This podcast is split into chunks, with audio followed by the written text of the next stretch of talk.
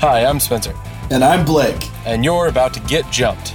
Welcome to episode 199 of Blake and Spencer Get Jumped, a weekly podcast where we watch the anime so you don't have to. Yeah, but maybe you should still watch the anime.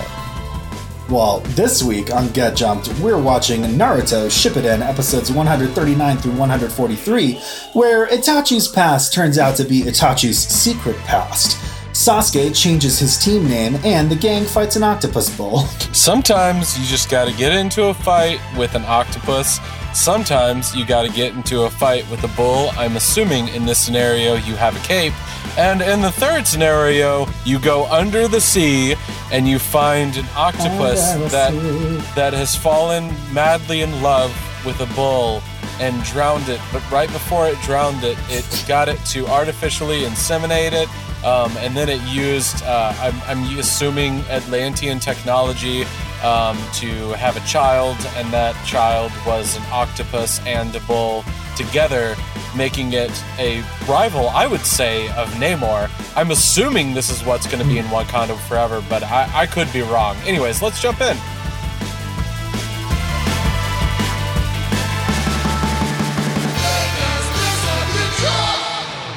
So I'm glad you brought up Wakanda Forever because that is one of the best trailers I've ever seen. Oh my God, man. It shows you so much without telling you almost anything. It teases without giving anything away. Like, honestly, I'm going to watch new trailers when they come out, probably, because I'm so excited for that movie. But I would be happy to go into that film with no other information because that trailer is phenomenal and I don't know what to expect. I will say the one mistake that they made is they should have introduced Namor not with some backlit scenes and not with that one shot of him from behind. It should have just been a close-up, slow sweep of some abs, and that's it. And if you know, you know. And if you don't, then you don't know. The amount of people that commented on Twitter, just something daddy, was just like a wave of things. It was like almost half people that were like, I'm so emotional because I'm just so sad that he passed away. And the other half was just people that were just like, he can take me. Namor, take me now. Yeah. I am sad and horny. Hey, so we've been away for a couple of weeks. Some big things have changed inside of the podcast world. Some of the news is old news, but we're going to mention it. Yeah. Anyways. So I'm going to go ahead and run through pretty quick, the big things that are going to be changing inside of the show. First and foremost, I don't know if you're going to be hearing it inside of this episode. But we're just making everybody aware that we are going to be finally, after much heeing and hawing, adding ads. Hemming and hawing. Heeing and hawing. Heeing and hawing is different. We're more appropriate to our vibes. Hemming and hawing, whatever. Inside of this episode, you may or may not hear ads at the beginning of the show. Or intercut. We don't know how this is going to work. We're not exactly sure. The biggest reason why that we're doing this is that we've just spent a long time trying to go back and forth on just the Patreon model, and we found it to be a little bit unsustainable in the long term, especially as we try to move on to bigger and better things with the podcast. Yeah. Also, the podcast is much more of a job than you would anticipate. Yeah. So just be aware of that. We love that people are still coming out to this. You still will not have to pay for anything inside of the show to listen to it. However, there's extra shit you can listen to, but it's not any of the essential content. Correct. So here's the two things. So if you want to listen to it and remain free and you want to listen to an ad and don't mind that, because lots of people do that, we will have that with our normal episodes. We will also be adding onto our Patreon the episodes without ads on them for patrons only, as well as Patreon only content. We are also going to be adding inside of that content. We're going to keep on going with Bleach. We have additional stuff that you get as part of the Patreon. It's not just ad-free episodes, but you will also get that. So if you want to do that, that sounds great to me. If you want to hear me talk about Harry Potter and the Cursed Child. Yeah, we did that earlier. That's our most recent Patreon thing. Yeah. So if you're interested in us just shooting the shit, that's where it's going to take place. We're fun. We're fun people. The next thing is also a pretty big one, which is that we are going to be doing a monthly giveaway. This is going to be a pretty cool thing, actually, because Geekly Grind is providing us with the ability to go to different cons, and they provide different fun things for us to give away. I've accumulated a couple of these things from our provider, and they're really cool. So the first giveaway that we are going to be doing for this month is a twofer, just to get things rolling again. And it is two awesome hardback covers. I think they're both hardback, one of them at least. But there are two of the new mangas by Junji Ito.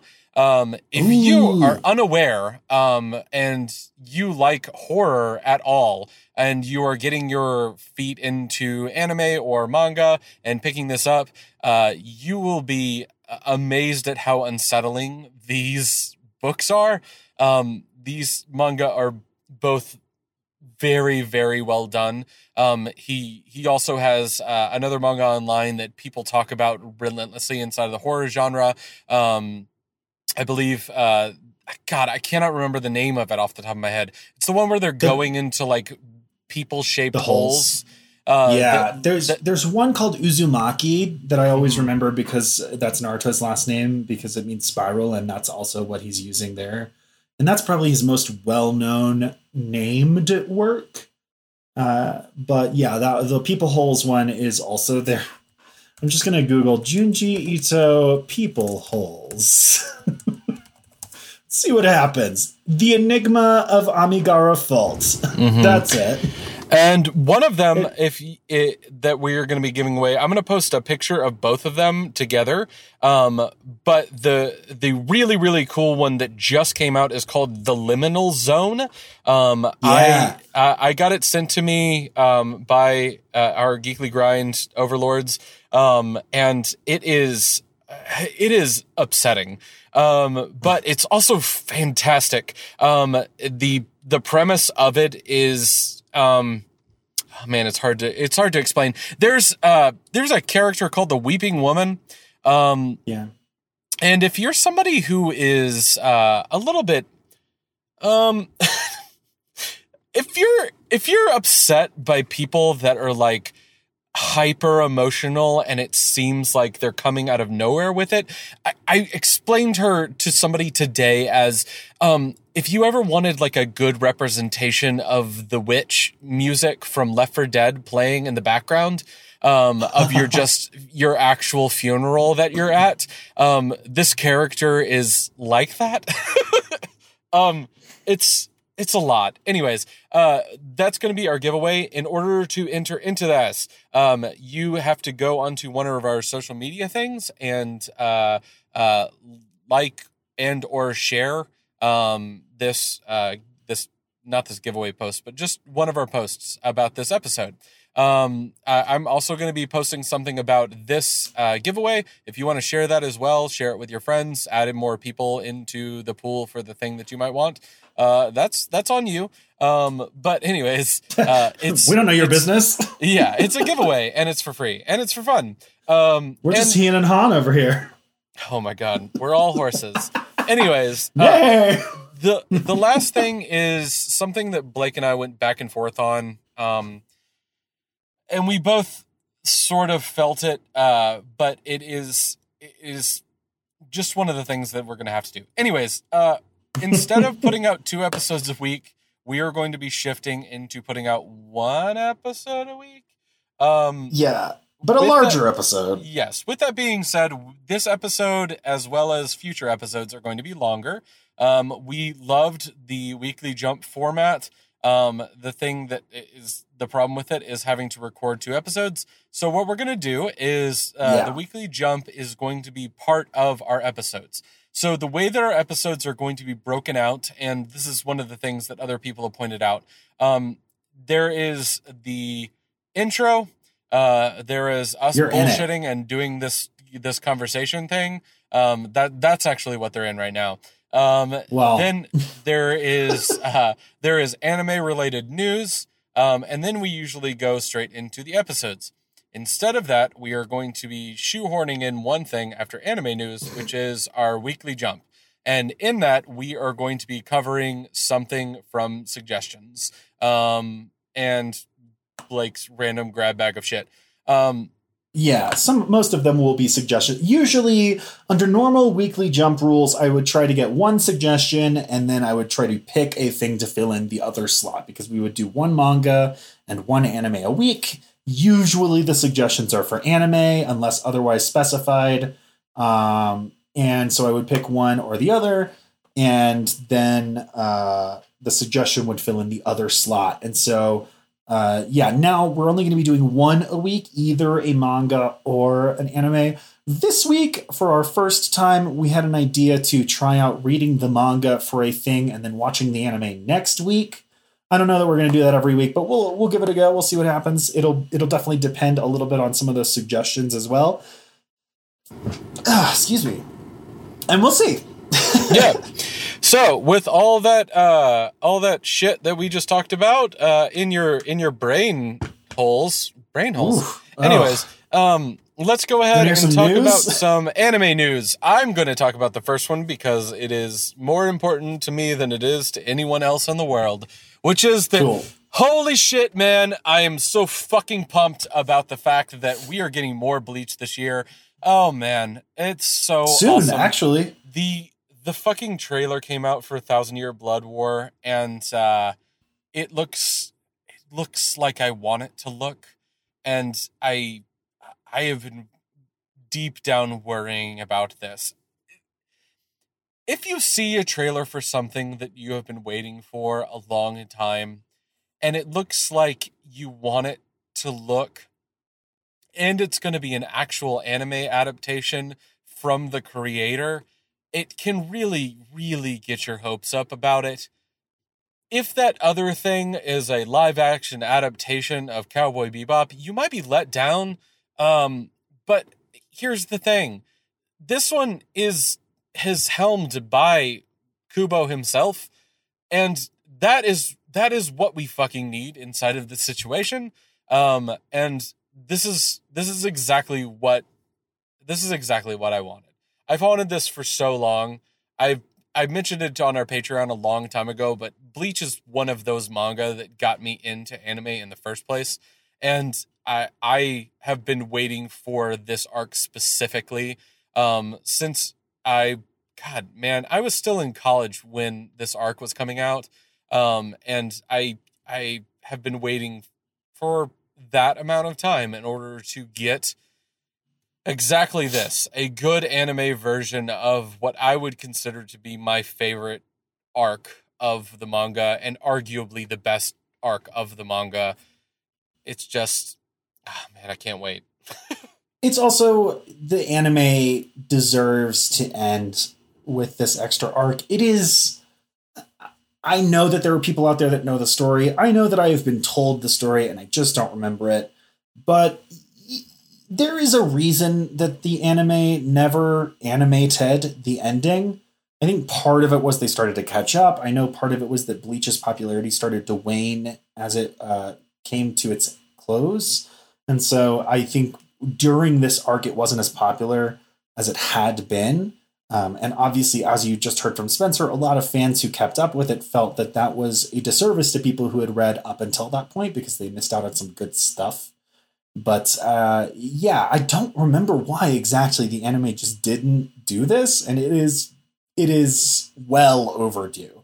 Like Bleach is not the best anime ever created, but it deserves to have itself completed and I'm excited that it's happening. Yeah, it's just it's something that I've been dying to see for a long time.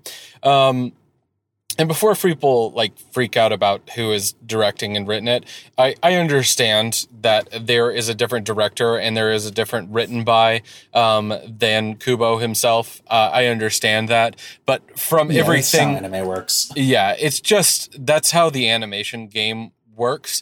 But the nice thing about the way the studio has been going about it is that they are doing a shot for shot retelling of the manga, and if you haven't read this manga, Bleach the anime is real good. There's a lot of parts that I wish didn't happen. I'm looking at U-Bound arc, but I on the whole think that the anime is very well done, especially when we got to the Errenkar arc.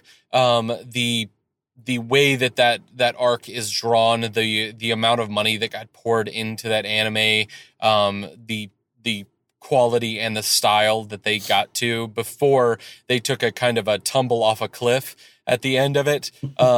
There's large swaths of the anime that are fantastic. However, the manga, it is all go all the time, and it is very well done the entire way through. And so we are going to get, I think, by the end of this, a Bleach Kai, where they just cut out all of the filler episodes, and then you can just watch one good anime adaptation all the way through. I am so ready for it. And I swear to God. You can do that. You can jury-rig that by skipping some episodes, but as is the case with Naruto, there is filler stuff that gets put into non-filler episodes that you can't skip. And occasionally there is non-filler stuff that gets put into filler episodes, and that's even more frustrating. Yep. And, the worst sin of all, I would say is much worse with Naruto than it is with Bleach, but you get pacing issues caused by them dragging ass because they don't want to catch up to the source material. Yep. That would not exist if they didn't have to do that. Like, they would tell the story differently if they weren't trying to match this artificial barrier. And so, you do hope for those things. And that would be sweet to get it would be sweet to get that for Naruto too. Honestly, how have they not done that officially? Yeah. Hey, there's also some sad news. And bad news. Like, do you want to hear some bad news? Yeah. Tell me about it. This is, again, because we haven't recorded in a while, some of this is old news. So this is almost a month old. I hope you've heard this news. If you have, I hope that you don't get too upset rehearing it, but I definitely think it's worth bringing up. Unfortunately, the author of Yu-Gi-Oh! Kazuki Takahashi has died. I've been looking at a couple of different news sources, and it sounds like he probably drowned in a snorkeling accident or while snorkeling. And he was 61, I believe. So that's pretty young, all things considered. I mean, you're starting to get into the older section of life, but you're not at that point where, like, you're going any day now. So definitely before his time in an unfortunate way. It sounds like he had rented a car to go on, like, a solo snorkeling tour to himself. And the rental car company contacted authorities when they were not able to get in contact with him. And then his body was found in the water. And so, I don't know. I haven't seen on these articles any discussion of him having any series that he was working on currently. It's my understanding that the Yu-Gi-Oh! Brand sort of passed from his hands a while back and is being carried on by other creators. But I don't know if he was working on anything actively that will, now most likely come to an end early just because its creator isn't working on it anymore. But yeah, regardless, it's very, very sad news, and really shocking news when somebody that has such a cultural impact is just kind of unexpectedly gone in an accident. Yeah. So that was sad. And then I wanted to bring up a fun thing. This isn't news, but I saw a fun Ask Reddit thread that was titled, "What's the best anime you've ever seen?" I thought it would be fun to just look at a couple of the top ones because, you know, we're an anime podcast. I thought this would be an interesting discussion topic. If you guys wanted to chime in to us on the Discord or on our Reddit page about what your favorite anime are, I would love to hear what it is and why, and whether or not you agree with some of these picks. I also wanted to note this was posted to Ask Reddit, which is a general questions community. It is not anime specific. This may have been posted. This may have been posted to anime specific communities as well. But this is specifically being asked of the general public. And so these are answers that were being given. You know, it's not like the people from those anime communities aren't also answering in Ask Reddit potentially, but these top answers are most likely getting some, at least some boost from people that are not anime fan enough to be on those anime communities. So that'll be kind of interesting to see. The top comment. So I'm pulling this up right now. We're recording this on August 2nd. So this question was posted 4 days ago. It's unlikely to have major changes at this point. The top comment is Samurai Champloo. Nice. Which is one I have not seen, but we've talked a lot about on this show, and obviously I love its, you know, sister show, Cowboy Bebop. Let's see. Full Metal Alchemist Brotherhood is the second top comment, and yeah, I can back that. I would say that's probably up there in my maybe top three or so. Okay, hold on. Hold on. What is happening? Full Metal Alchemist Brotherhood. The next comment is, started this today. Oh my God. It says, started today after someone said it has a cute little girl and a dog. And then the next comment is, they really bond. You'll see.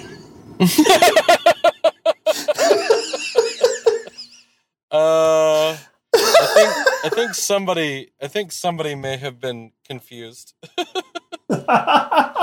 So then our third one is Cowboy Bebop.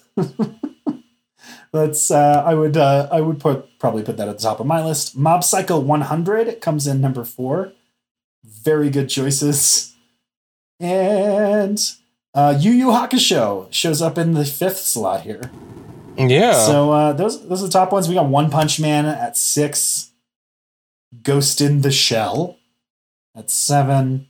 Akira at 8, which, yeah, I guess I think a lot of the times I think of anime as anime series, but yes, movie. And then the ninth one is a list of things. So I'm gonna jump off there. But yeah, that's those are some good anime. I'm happy that we've covered most of them, and I'm hoping that we'll cover the rest of them. But yeah, I thought that was cool. I don't think that list is particularly surprising. But I would, yeah, like I said, I'd love to hear people chime in on what they think about which ones on those lists they would agree with, which ones they would disagree with, what they might add or subtract, and why. Okay. Well, let's go ahead and get into our weekly jump then. So, Blake, we have to talk about this little show that has been, I would say, man, the manga and the show have been pretty big recently. The show is more recent. Yeah, I've seen a lot of people talk about the show online. The show we were talking about, just to give it away, is called Spy X Family. We're going to say the X, as is tradition with our show. We say the X on this show. We do. It is something that we do. If you don't like it, then I'm sorry, but also not sorry I'm enough not to sorry. Stop doing I'm not it. Sorry at all. I apologize for nothing. Yeah. Okay. So we should take more multi-week hiatuses. This is a lot of fun. Yeah. Yeah, that's exactly what fans of a show want. They want more multi-week hiatuses. Okay, so here's my first take from Spy X Family. Did you do the manga or the show? The manga. I did the manga. Good. Okay, good. Because I wasn't sure because we had communicated late, so I wanted to make sure that had worked out. Okay. Well. Let me just. All right. Tell me about it. Let me just tell you that this is a manga that I wish was a television show made not in Japan. Is that weird of me? Well, explain. Well, okay, here's the premise. The premise is there's a spy. He's a super spy, and they need him to infiltrate a guy who's really cagey and really only interacts with other parents at a prestigious school. And so now the super spy needs to have a family because he needs to get into the school, but he has to have a young daughter to do it. So he adopts a daughter from an agency, and then he finds a woman to be his wife. I was going to say pretend to be his wife, but that's not 100% accurate. But it's all pulled together real quick so that he can accomplish his mission. But it turns out that the daughter he adopted from the agency is telekinetic, and so she can hear all of his secret spy thoughts.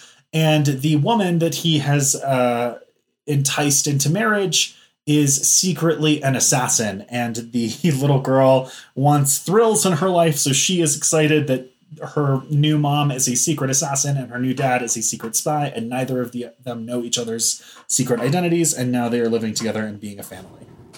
Yeah, and here's the reason why I wish this was made not as a manga and not as an anime. The humor that is in the manga, I can feel. I really connected with the humor that they were coming up with inside of it. But there were so many points where I was like, it's a little bit too much of the anime humor that just it's not my favorite. And I wish, that it was just the done by a little bit of an American adaptation of it. Maybe that's a complete Western sensibility. Yeah. And the big thing about it is I don't dislike the manga. It's not a shonen. Be aware of that.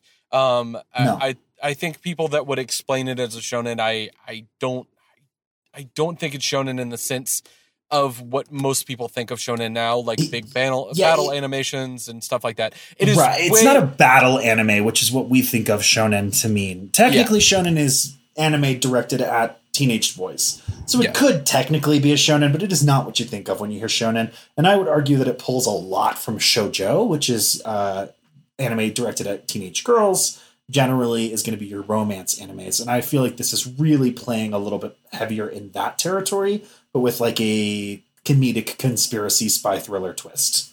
Yeah, and I would say one more thing that it really, really reminds me of is something closer to an anime that it got a new adaptation of it, and it's been kind of going for a really long time, but it's really, really close to the genre of a Lupin the Third. Okay. It is like remember when we watched the movie version of Lupin the Third where they were stealing from the big Cagliostro's castle or whatever it is? Yeah. It has a lot of that humor inside of it. It is darker than Lupin. Lupin has like the feel of a Pink Panther sort of thing. But Lupin's working a little bit on cartoon logic where like basically everybody's going to be okay at the end. Yeah. So this is like the anime sort of version of Lupin the Third, a little bit darker, a little bit weirder. You still have like a lovable main character that is definitely way less silly than Lupin, but it definitely has that feel of somebody that is dangerous, but also puts on a little bit of a fun facade over the top of it. I ended up really enjoying the chapters that I read of this manga, and I don't know if I really expected it when I came in to begin with. I was just pleasantly surprised by the end of the first few chapters. I also really liked the dynamic between the our protagonist as well as the little girl that he adopts. Because he is this sort of lovable, gruff murderer. And she's just like this, tag along scamp, that you really, there's the best example of it, by the way, I would say in the first chapter is that moment where he's kind of connected to her. She's kind of connected to him. And they've had this this moment where she's been captured and brought back. And he saved her. And she just, while he's asleep, she crawls up and like falls asleep next to him. And it's just this great moment of like, yes, it is a adoption that was done for business reasons for this man, but it is also a way for this girl to get a family and a father figure that ends up caring for her. And I really, really connected with this. Yeah, I expected that of you. I also really liked this. I expected to like it because I've heard so many glowing reviews, but I was a little nervous that I wouldn't like it because, as we said, it is not generally the type of anime that I'm going to reach for. If you told me this premise on paper, I might or might not be intrigued because there is that kind of like Mr. and Mrs. Smith spy dynamic, and that is fun. But in general, it seems to me like it's going to be a bit of a slice of life where these slice of life situations are resolved with like, you know, monster of or mission of the week type of spy craft, I guess. And they're probably going to play the Mr. and Mrs. Smith angle a little bit. And I think that all of those things are fun, but they're not 100% what I'm reaching for when I reach for an anime or a manga. And I think it's interesting what you said. I hadn't thought about it this way, but this would totally work as a Western adaptation. There's nothing about this that is inherently Japanese, and there's nothing about this that is inherently animated. And so I think you could totally do this. Obviously, there are, you know, I say nothing about that. That's a bit of an exaggeration. There are sort of comedic bits of, you know, exaggerated violence and stuff that would be harder to pull off even in a comedic-toned live-action series that's trying to play this straight. You're going to have to rework things subtly to make them fit with a believable degree of believability while still matching that somewhat cartoonish comedic tone. But yeah, this would actually make a great adaptation. That said, yeah, this was great. It was really charming. It was genuinely funny. I thought the little girl was funny. I definitely see what you're saying, Spencer. That definitely is pulling from a lot of that, like, look at how funny this character's face is moments. Mm. Like some of those, it's goofy because it's goofy humor rather than like it's funny because it's funny. And, you know, that doesn't always work for me in the context of this story. I read this last night. I don't have any major memories of jokes that didn't work for me or of anything where I was just like groaning or rolling my eyes. There was definitely some stuff in the third chapter that's really focused on him looking for a wife. And that I thought was maybe delving a little bit into the sort of like cultural differences in like sexist beliefs about gender roles. But even then I got the impression that this was maybe them more establishing the rules of the society, the fictional society in which these characters live, rather than maybe pulling directly from like Japanese society or something like that. So there were a few times where I was like, this is icky, but it felt icky in that like this fictional society's values don't match mine, rather than this real society's values that this, you know, fictional story are pulling from don't match mine. So overall, I had a great time with this. I'm actually genuinely looking forward to reading more of it, and I'm really looking forward to watching the episodes next week. Yeah. So with all that being said, we do have our regular scheduled anime to cover. So no, I didn't put it previously on. Oh, no. I watched these episodes so long ago. Okay, we'll do it live, unless you want to do it. No, it's not going to happen this week. Damn it. So, Blake, tell us what happened previously on Naruto Shippuden. Naruto Shippuden is a story about ninjas in training. It focuses mostly on a kid named Naruto. That's why the series is called Naruto. And he's, you know, training up to be an anime ninja. So he wears bright colors and he does cool shit like, you know, firing wind bombs all over the place and summoning giant creatures, but you know, ninja, that's fine. Shippuden is the sequel series, kind of. It's not actually a sequel series. There's just a time skip, and they put the word Shippuden on it to indicate that this is after the time skip. So before this, they were much more in training. Now they are a little bit closer to trained, and they're doing bigger and cooler shit all the time.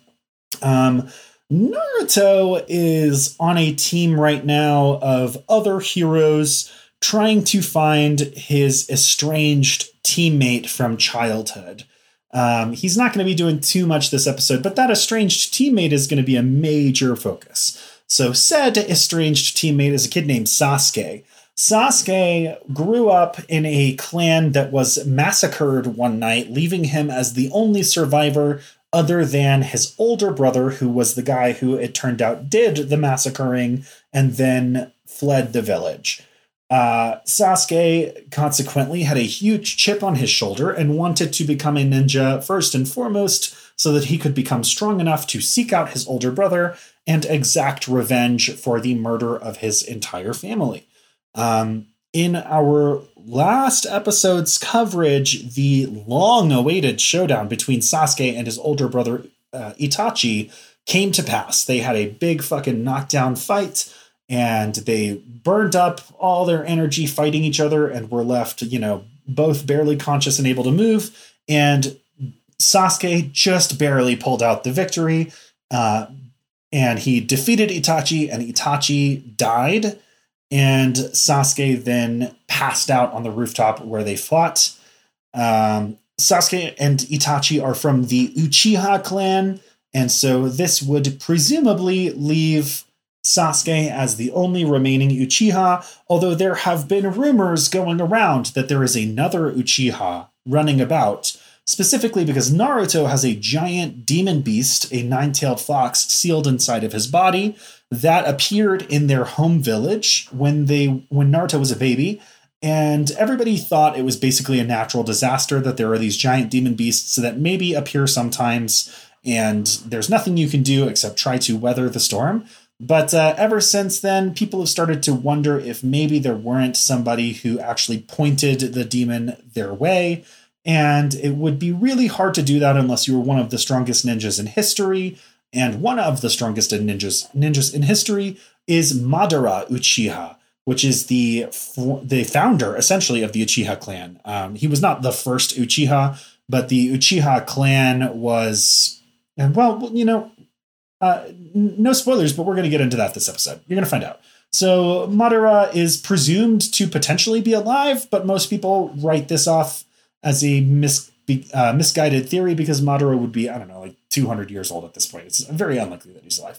And Itachi is now dead. Sasuke is passed out after having gotten his revenge.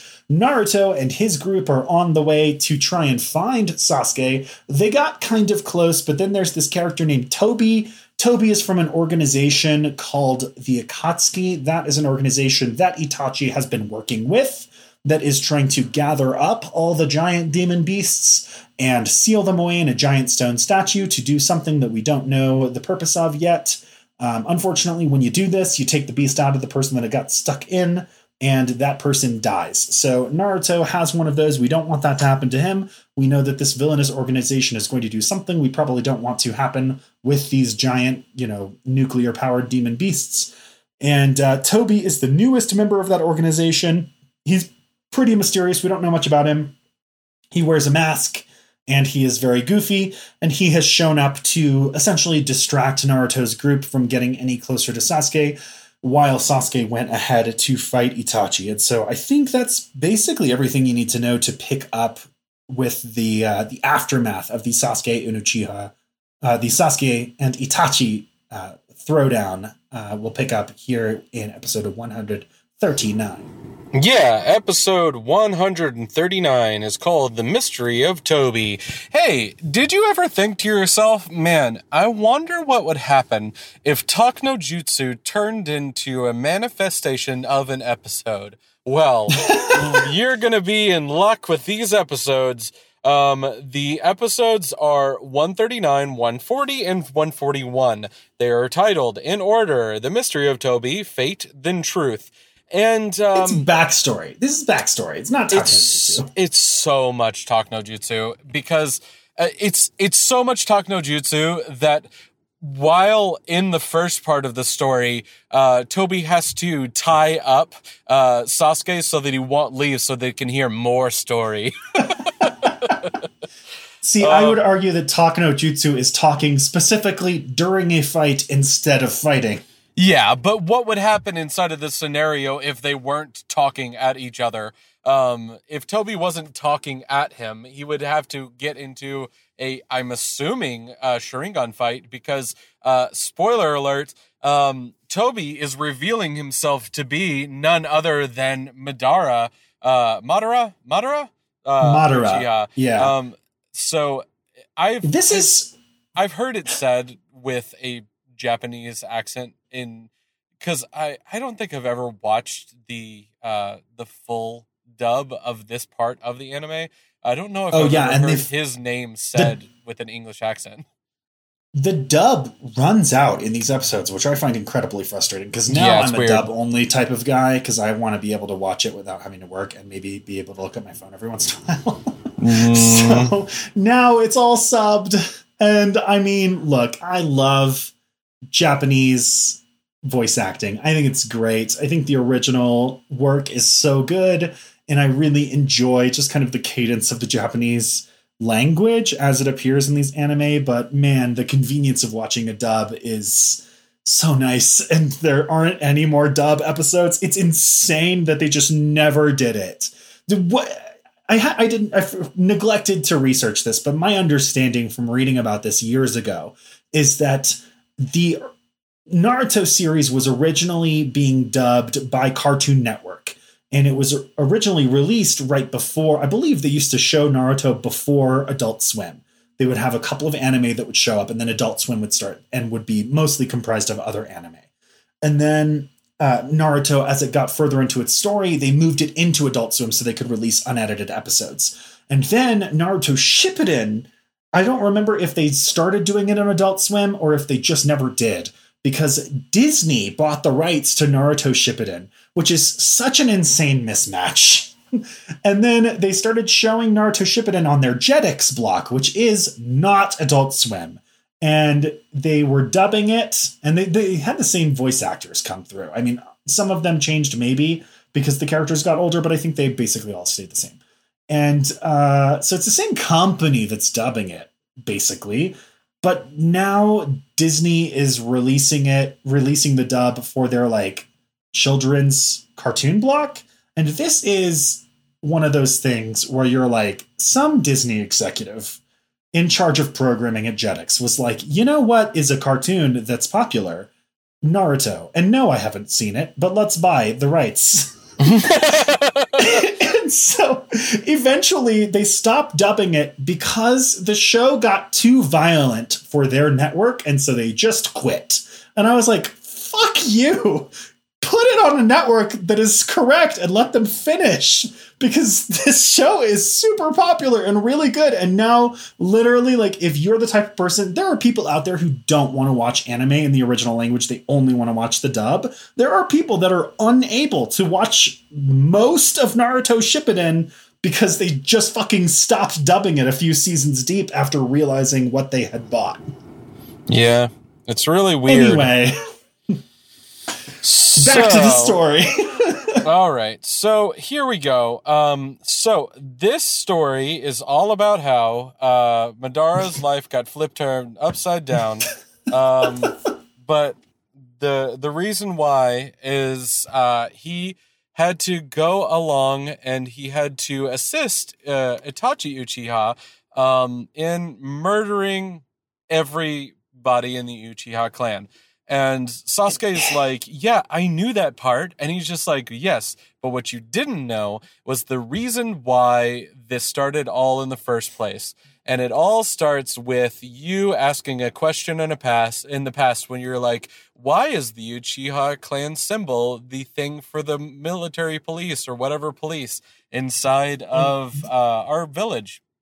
They're basically the village police force. Yeah. And they were like, well, they were given that spot of honor. And I'm just like, okay, well, let's hear about how it's not actually an honor. So back in the past, before they had the Leaf Village or the village hidden in the leaves, there was a big giant war. It was called the Third Ninja War. And it was big and bad and awful, and everybody wanted it to be over because, as they say in this episode, I think 3 times I counted it, war is hell. And I'm just like, wow. Oh man, that's been used too much. But anyways. I mean, you're right. And it is perhaps the most succinct, accurate statement about war. But yeah, it is, I mean, it's not news. Anyways. So... The way that they decided to end this war was that they got in touch with the 2 biggest clans that were being used as part of this war. And those 2 clans, one of which was the Uchiha, and then the other clan was called the... Fuck, I can't remember their name off the top of my head. Was it Hashirama? The Senju clan. Senju? Yeah, Senju. Yeah. Yes. Not so Senju. So the Senju clan and the Uchiha clan were used as the biggest 2 clans for warfare inside of this area. The Uchiha were better warriors because they had this superior eye technique, the Sharingan, while the Senju clan had at its helm 2 brothers that were insanely powerful. So that's going to be Hashira and, Hashirama and his brother. I cannot remember his brother's name off the top of my head. Hokage. Yeah. Tobi Rama. Anyways, one has, this insane technique, which is Hashirama, who ends up being the first Hokage. And his technique is wood technique. And it's the ability to create wood out of basically nothing. That doesn't seem like it's an insane technique in a world where people can literally breathe fire. But when you think about the fact that most techniques are going to be using something like, earth or fire or water or something like that and trying to manipulate it.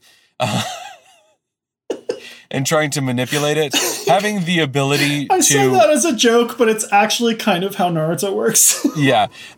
It's just one of those things where the technique ends up being more powerful than you think when you see it on paper. Anyways, they do a good job representing it in the anime too. Hashirama shows up for a fight in the original Naruto about, I don't know, like 80 episodes deep. Yeah. And you've seen a character throughout Shippuden that uses a weaker version of the same jutsu that is still awfully powerful. So I think they do a good job of selling how dangerous growing a tree out of nowhere can be. Yeah. So Madara originally goes along with this fight and is battling back and forth. And he also agrees that war is hell, but it's something that they have to do in order to stay ahead. And one of the things that he does in order to become more powerful and to support his clan is that he sacrifices his younger brother in order to get a perfect I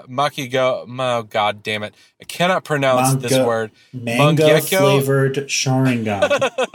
I think it's Mangekyo. Anyways, so... This Sharingan is the most powerful Sharingan you can have. And in order to get it, you have to take the eyes of somebody that is, I believe, related to you. I think it's the person... Oh, yeah, maybe it is, bro. I think you're right. I think they do say something about how it has to be your sibling to get like, the most perfect version. Yeah, I don't know if you get like a worse version of it if you take it from somebody who's not your sibling. I also don't know if it has to be brother to brother or if it can be like boy to girl or girl to boy. Probably just sibling, but I don't know. I mean, there is the author's not great with girl characters, so he may have used the language of brothers when he, technically siblings would work because it's not relevant in the story because there are no female Uchiha until Boruto that are relevant here. But yeah, they do have. It's a little confusing too because you have Sharingan. You get your regular Sharingan that awakens just sort of as a part of puberty. Essentially, once you get strong enough, your Sharingan awakens. Then you have your Mangekyo Sharingan, and that only awakens when you kill the person that you care about the most, your closest friend.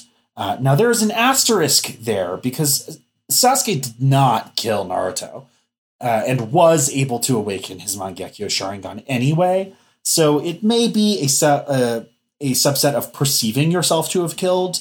It may be reaching a certain power level, but killing that person can sort of like be a mental trick to get you there. Regardless, there is that rule to awaken Mangekyo, and then what we have recently learned is that the Mangekyo is super powerful but has a devastating toll on your eyesight, in that your eyesight basically gets used up by you using the technique, and the workaround for this is taking the eyes of your sibling. So in one instance, you have to kill the person you care about, in the other instance, you have to remove the eyes of the person you're closest to genetically. So they're a little confusing because they're a little close to each other, but they are different. Yeah. So here's the thing, though.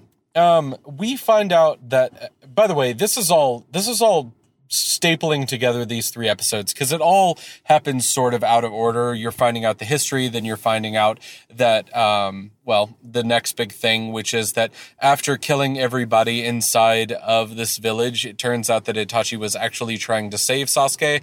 And Sasuke is like, what? And he's just like, yeah. And then we find out a little bit more about the history of this clan and the founding of the village hidden in the leaves. Which, he's by like, the way, okay. They were like, this is more than 80 years ago. And I was like, 80 years doesn't sound like that long amount of time. I think maybe they're working off of like, old timey ideas. What am I trying to say? I don't know. I mean, if you're 20 years old and you're founding a village that was founded 80 years ago, you're probably not around anymore. So I guess it works. But yeah, that doesn't seem long ago. It seems enough. Way too recent. Yeah. It seems way too recent. But whatever. But yeah, I would say, okay, so here's two things. Number one, Madara. This, it's hard to remember back because I remember we were watching these episodes, you and me, when we were in college together, and we would hang out, we would get together, we would play Magic, and we would watch Naruto or The Office. And these were the episodes that were happening. I remember freaking out the first time we watched the fight that we're going to get to at the end of this coverage. And you, I think, read ahead. I think you were up to date on the manga because you tend to be, and I was not. And so this was news to me. And I remember the reveal of Madara as the secret identity of Tobi was mind-blowing. And on a rewatch, I'm like, I don't think it's possible for that to have been true, because not only do they spoil it in the opening number, like the intro to the show spoils who Tobi is. Because the big reveal was, oh shit, Tobi has a Sharingan eye. He's Madara. And in the intro, way before they get to that, they show you that he has a Sharingan eye. They reveal it in the intro before they reveal it in the story. And then they've spent like 10 episodes lampshading the fact that Madara has to be alive because they won't shut the fuck up about him. And I'm just like, it's so obvious at this point that it's Tobi. I can't remember how or why it was such a surprise to me when I was a kid. Maybe it was when I was getting the manga from Shonen Jump and I was reading it and I was actually ahead and I knew that he was Madara before we watched the episodes, but the reveal in the manga wasn't spoiled by everybody talking incessantly about Madara and also the intro. So I don't remember, but I remember this being a huge reveal and how excited I was when it was revealed. Cause I love those big, like, you know, mic drop reveals like that. But watching it through this time, I was just like, this is the most obvious telegraphed reveal in the history of reveals. Like, if you don't know, by the time that Tobi reveals in the story that he is secretly Madara, if you don't already know it, you haven't been paying attention. Mm-hmm. And so I don't know how to reconcile those two. The other thing is how I Am the Protagonist is it of them to be like, there were two super powerful clans in the past, and then their resolution to fighting each other was to form an uneasy alliance that birthed the village that our heroes live in and not any of the other ones. Mm-hmm. Yeah. Anyway, so Madara is like, all right, you knew that your brother killed your whole family and you thought that he was the villain, but he was the hero. It was your family that was the villain. Yes, because it turns out, first and foremost, there was a battle because they wanted to form this village, but the problem was Madara was just like, this is a good idea, but what the fuck did I give everything for? If we're just going to fall down at the feet of somebody else, we're going to fall under somebody else's rule. This is bullshit. I don't believe in it. Everybody should stand up to this bullshit ruler of this other clan that we've hated for so long because we've been in a bloody war with them. I don't believe it. It shouldn't happen. And Hashirama is going to, he's going to kill, inside of quotation marks, Madara. And everybody in the Uchiha clan folds afterwards, but still they're just like, I don't know if I really want to be part of this village. And so there is a plot under the what is happening inside of the village under the ruling class in order to take back over this new village that has been, or take over the village that has been created for the Leaf Village. They give them the title of this clan, the Uchiha.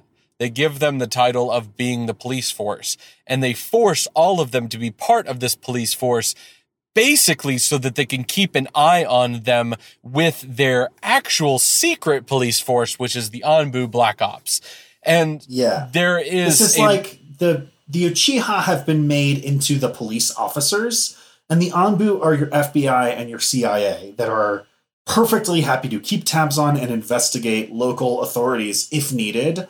And that is the whole purpose of it. Yeah. And it's kind of a fucked up thing where they're just like, let's keep them strong in case we need them. However, we will know all of their weaknesses because we have infiltrated them, and how we should fully infiltrate them takes us back to Itachi, which is actually a secret agent for the Anbu Black Ops. And he is also a double agent for the Uchiha clan, but he is secretly a triple agent because he is Anbu first, then Uchiha, then Anbu. Well, he's again. Leaf Village first. Yeah. And so, the Anbu is, in his opinion, serving the Leaf Village's interest in ways that the Uchiha are not. Yeah, he is a very interesting and intricate character that has been overwhelmed by the fact that he has to keep all tabs on these two large factions that are moving towards ahead, which is a massive coup where they try to take down the ruling class of the village hidden in the leaf. And before that can happen, they release Itachi and his other friend, Madara, who we're calling Tobi, in order to kill all of the Uchiha clan. And that's what they do, except for Sasuke. And the reason why Sasuke is able to get away with this and get away from being killed is because Itachi only really loved one person inside of his clan, and that was his brother. And he is looking out for him even when it costs him everything. He is going to look out for him. And he knows that after he had joined with the... God, why is... Oh, Akatsuki. After he joins the Akatsuki, he knows that Madara is going to be a threat for Sasuke. And so one of the last things he does in order to protect Sasuke is that he is going to give him perfect Mangekyo Sharingan, and he is also... But there's a trap card. Yeah, he is also going to set Amaterasu up inside of him in order to react to Madara and take Madara out if he needs to. And it's just... Yeah, he programmed a trap into the eye that he gave Sasuke to unleash Amaterasu the moment that eye saw Madara.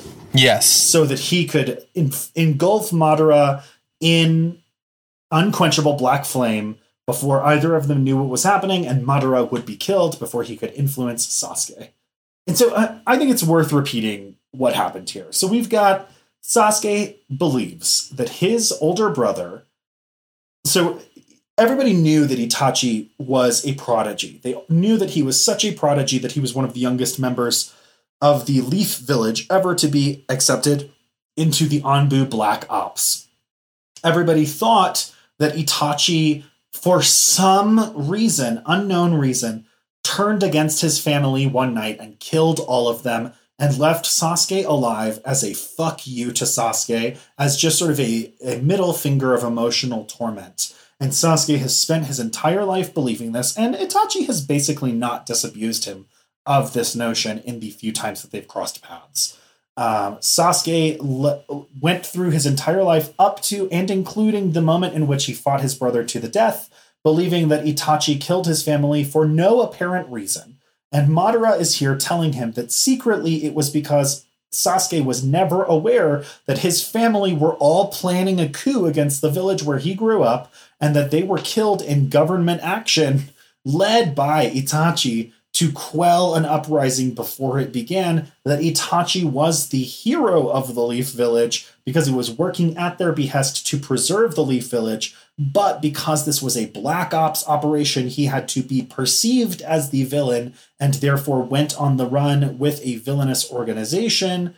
And it is presumed that he was aware that Madara was secretly pulling the strings of the Akatsuki, and therefore maybe even joined up with the villainous organization, the Akatsuki, in the first place to keep tabs on Madara and not in any way out of villainy in his own heart. And so this may have been a lifelong series of undercover missions in which he never got to play his real self and always played a misunderstood villainous version thereof. Yeah, and it's real fucked up.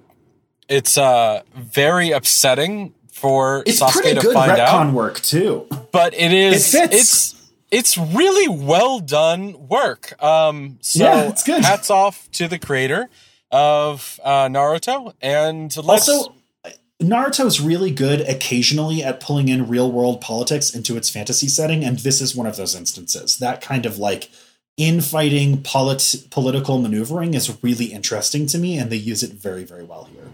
Yeah. And the final thing that happens inside of these three episodes, this backstory gigantic three-episode arc, is we are going to have Sasuke realize the final words that were said to him by his brother, what they meant, and he is going to change the name of his group that is going about instead of trying... He's going to deeply misinterpret these words. Yeah. Blake. Itachi died hoping that Sasuke would see the light and ostensibly return to the side of the goodies, which is to say, go back home. Sasuke is like, the Leaf Village used my brother, led him to be a hated pariah for his entire life, and now he's dead, and I will never forgive them. This is the opposite result that Itachi wanted, and it is somewhat influenced by Madara. And you're like, this is potentially why Sasuke or why Itachi didn't want Sasuke talking to Madara at all, because he maybe anticipated that Sasuke would react poorly to this information. And here it is. And he's also like, we've been calling our organization Snake, and now we're going to call ourselves Hawk because I don't know. And we're going to work ceaselessly to bring down the Leaf Village. And then Madara at episode 142, Madara is like, well, instead of that, I have a mission for you. Yeah. So that takes us into episode 142, Battle of Unraiko. This episode leads us into possibly the best character of the show, He's up there. He's definitely in the top 5, maybe top 3. But anyways, Team Taka is, that is their name, is going to try to bring down the Eight Tails. The Eight Tails is hosted by a character named Killer B. He is in the Land of Lightning. And this episode and top the next tier episode motherfucker right here are this episode and this next episode are all about fights. This next episode is called 143, The Eight Tails versus Sasuke. If you didn't see that coming, you didn't hear me say great fights. Because Killer B not only has a crazy fighting style where he just holds a bunch of fucking swords in every crevice of his body, including he holds like one in each hand, one in his mouth. He's got one between his knees. He's got swords everywhere. Yeah, he's just a man made of swords. It's deeply impractical and somehow looks cool. Yeah. So the best part about it is that Jugo and Jugo and Suigetsu are going to be like, okay, we're going to be able to take him for you, Sasuke. You're not going to have to like sully your hands in him. And Killer B beats the fuck out of them so fast. Not even trying. Oh my God. We haven't even explained the fucking best part about it, which is that Killer B just talks in rap. Killer B is a rapper. He is an amateur rapper. He is just, oh my God, this character. He is always working on his next sick rhyme. He also just basically breakdance fights with swords. He's so cool. He's like everything that you wanted in the 1990s for your best friend. And if we could see him just rapping and spinning and breakdancing on a piece of cardboard in an alley, I would be down for that. I know we don't ever get people to... He is definitely the king of hip-hop in the Naruto world. Yeah. He wants to be a rapper. It is not clear whether or not he's supposed to be a good rapper. I've always gotten the impression that he is not. Yeah. I'm under the impression that he is constantly working on making rhymes, but he will do things like bite his tongue or fail to rhyme or stop to try and figure out a rhyme or stop in the middle of a fight to write down an idea for a verse that he will figure out later. And the idea is that he is a deeply passionate amateur rapper, and that is his number one thing. But in his free time, he has become one of the strongest motherfuckers around, and he will suffer no fools. And he just dispatches Jugo and Suigetsu. They're alive, but they are not fighting anymore. And Sasuke is just like, well, I guess I'm going to fight him then.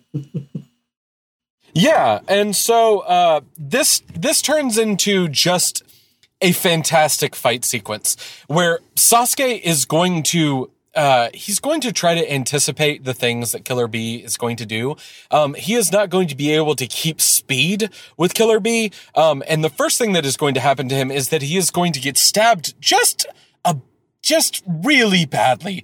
To the point where Karin has to help him and heal him.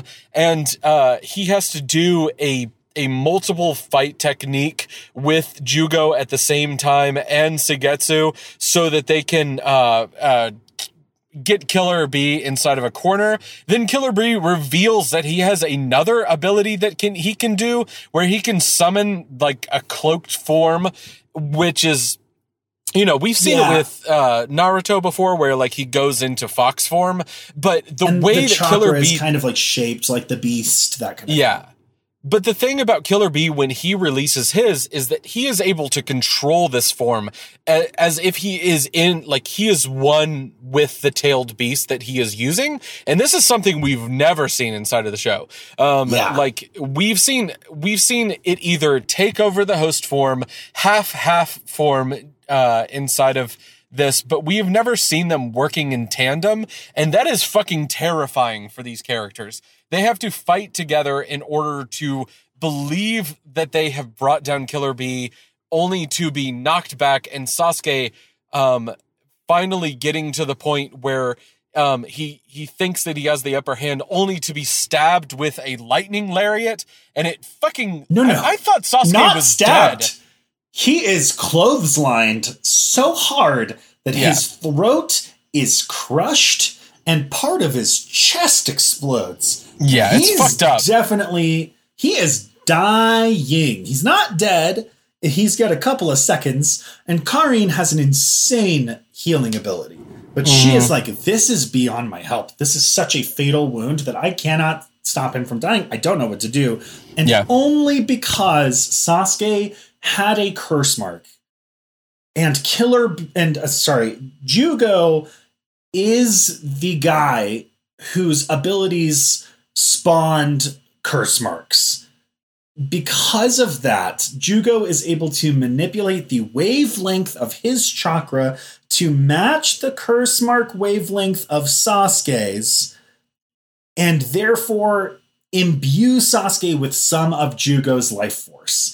This also somehow weirdly results in Jugo de-aging, which I would have expected the opposite, if anything. But either way, this narrative ass pull is the only way that Sasuke manages to survive this deeply fatal and truly shocking attack. Yeah. So here's the last thing that Sasuke can do, which is he releases Amaterasu on Killer B. And Killer B, really the only reason that he is stopped by this is just because this is a technique that is on par with the most powerful techniques in all of Naruto. And that being said, it is one of the things that it cannot be stopped once it is released. We'll put an asterisk next to that in a second. But once it is released, it is something that burns until there is nothing left to burn. And Killer B is understandably unable to stop this because it is a technique that is just so powerful that once released, its devastating effects are almost completely unstoppable. Except for if you have this new Sharingan, you can turn it off. You could just be like, okay, we're done, Amaterasu. And Amaterasu is like, okay. This is a Herculean effort, and I approve. I think that this is fine, because this is a way to level up Amaterasu is to make it a slightly less uncontrollable force of nature that you release on people by allowing you to control it at great physical cost. And essentially, Sasuke is already weakened in this fight, but he has to use this ability because Karin gets caught in the blast, and he does not want to burn up his healer. And so he is like, I will try to figure out in this moment how to stop Amaterasu from burning, and he succeeds, and that is it for him. He has no more energy to fight. That took everything out of him. And I think that's a perfectly reasonable trade-off. Unfortunately for the heroes. And the heroes being Killer B. The villain? Oh, yeah. Yeah, Killer B was also incapacitated by this, and there's some Cloud Ninja that are watching nearby, and they're just like, oh man, we need to go tell the Raikage real quick to help Killer B, and it turns out the Raikage is actually Killer B's brother, which leads to a new... Man, this family is some of my favorite characters from all of Naruto. Their abilities are just so cool. Yeah. All of their abilities inside of this village are so fucking cool. But that's where we're going to leave it. I've got one last thing that I forgot to mention during the news earlier before we sign off, which is I am going to be at C2E2 in Chicago this weekend on Saturday the 6th. So if you're around, hit me up on probably Reddit is the best way to get to me. Or our Discord. Let me know, and we might be able to run into each other. Yeah. So stick with us after these new and improved credits, and we'll talk about what's coming on next week.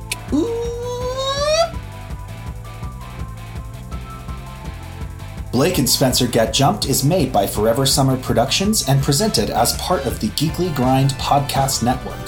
Sound editing is done by Rashad English. He's our level 15 sound wizard. Fireball! Fireball! Fireball! Ad-free versions of our podcast are available on Patreon, along with extra Patreon-only goodies like additional conversations and articles written by the hosts. Follow us on Twitter at B&S Get Jumped. Like us on Facebook at facebook.com/Blake and Spencer Get Jumped. Or talk to us on Reddit at reddit.com/r/Get Jumped. We also have a Discord server, and you can find links to that on our social media platforms. If you like the show, please like, subscribe, and leave a review. Reviews help other listeners find our show. New episodes come out every week. Thanks for listening.